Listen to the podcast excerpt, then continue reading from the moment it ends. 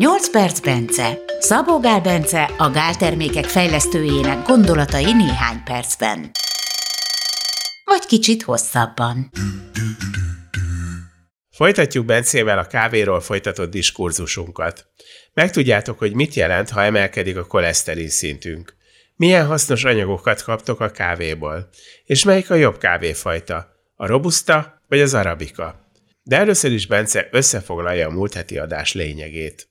Az iszik sok kávét, aki bírja, akinek jó a, a paraszimpatikus tónusa, aki jó a stresszrendszere, a HPA tengelye, az iszik sok kávét, aki így nézve eleve egészségre jobban predestinálva van.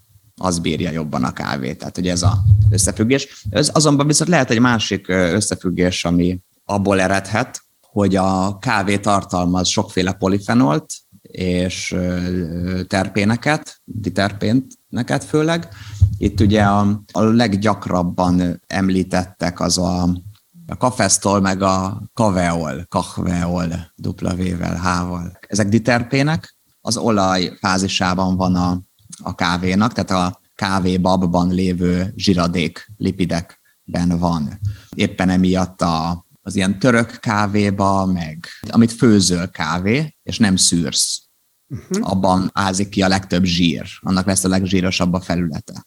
De mondjuk a, a presszó kávéban azt hiszem már kevés van, bármilyen szűrt kávéban, mert ott, ott azt megnézték, hogy amikor ugye leszűröd a kávét, akkor a szűrőbe benne marad az összes olaj. Ez egy olyan anyag, ez, ez érdekes, mert ez fokozza a koleszterin szintet, ami nem jó, bár ugye hát a magasabb koleszterin szinttel, hogy most ez probléma vagy nem probléma, tehát az ugye ma, ma már az Erről nem most már újra vannak viták. Igen, tehát hogy vannak olyan problémák, mint a pajzsmirigy alulműködés, vagy a autoimmunbetegségek, meg ilyenek, fertőzések, amik miatt a koleszterin mondjuk megemelkedik és gyulladás, akármi, hogy a koleszterin megemelkedik, az akkor persze ez rossz, de nem attól, hogy a koleszterin megemelkedett, az csak egy markere. Valamiért az megemelkedett. Nem a koleszterin szint csökkentése ilyenkor a megoldás, hanem miért emelkedett meg, és annak. Szóval, hogyha a kafesztoltól vagy a kaveoltól nem maga a megemelkedés a probléma, ezért azt gondolom, hogy ez nem, viszont mi a jó oldala, az az, hogy a, az inzulinérzékenységet fokozza, a, a illetve a, a májcukor termelését azt lecsökkenti, ami, ami nagyon fontos, illetve ott FXR receptort aktivál, aminek meg megint csak van egy csomó jó hatása. A lényeg az az, hogy ez két olyan vegyület a kávéban, aminek potenciálisan jó hatása tud lenni, bár a koleszterin szintet emelheti, ami viszont véleményem szerint nem probléma. A másik, ugye, hogy vannak benne polifenolok, itt sokféle van benne. A leggyakrabban említett az a klorogénsav, aminek van szénhidrát vagy cukorfölszívódást gátló hatása. Ugye kávét gyakran étkezés után, amikor emelkedni a vércukrunk, akkor fogyasztunk, és ezt is mutatták, hogy ez csökkenti a vércukor emelkedést, ez a posztprandiális vércukorszint emelkedést azt csökkent is.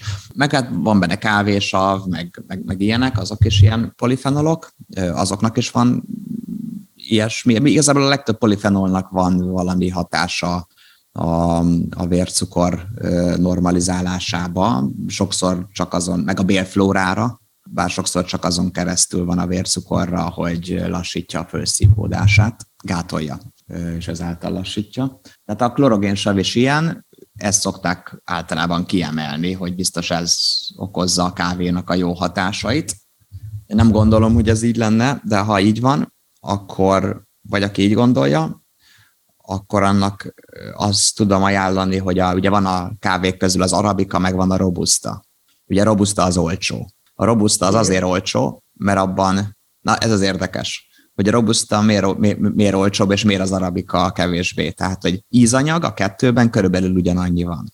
Az, abban nagyon hasonlóak. Ugye hát mondjuk az pörköléstől, meg mindenfélétől függ. Viszont a koffein, az nem is tudom, legalább kétszer annyi van a robusztába koffein. Ugyanúgy klorogénsav, tehát polifenolok is, sokkal több van a, a robusztában. Tehát mindenből, tehát a jó dolgokból, amiért isszuk ugye a kávét, vagy a koffein, meg a, meg a polifenolok, ból is a robusztában van sok, különösen, hogyha nincs pörkölve. Tehát a polifen, a klorogén savra, és valószínűleg egy polifenolokra is az igaz, hogy akkor van benne a legtöbb, ha nincs pörkölve. Tehát ugye a zöld kávé.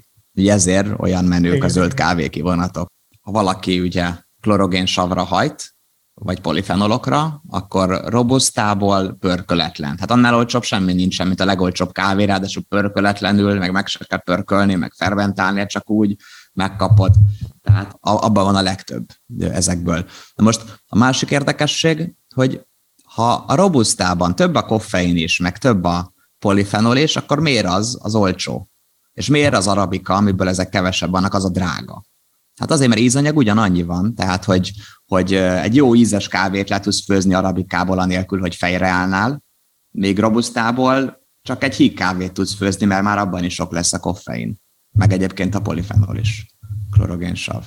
Tehát egy, egyszerűen ennyi az oka szerintem. Ennyit a kávéról. Jövő héttől a jóddal fogunk foglalkozni. Javaslom, hogy ezeket a podcastokat ne hagyjátok ki, mert a Gál hamarosan kijön egy új és izgalmas jót termékkel. Szabó Gál és Gellért Gábort hallottátok.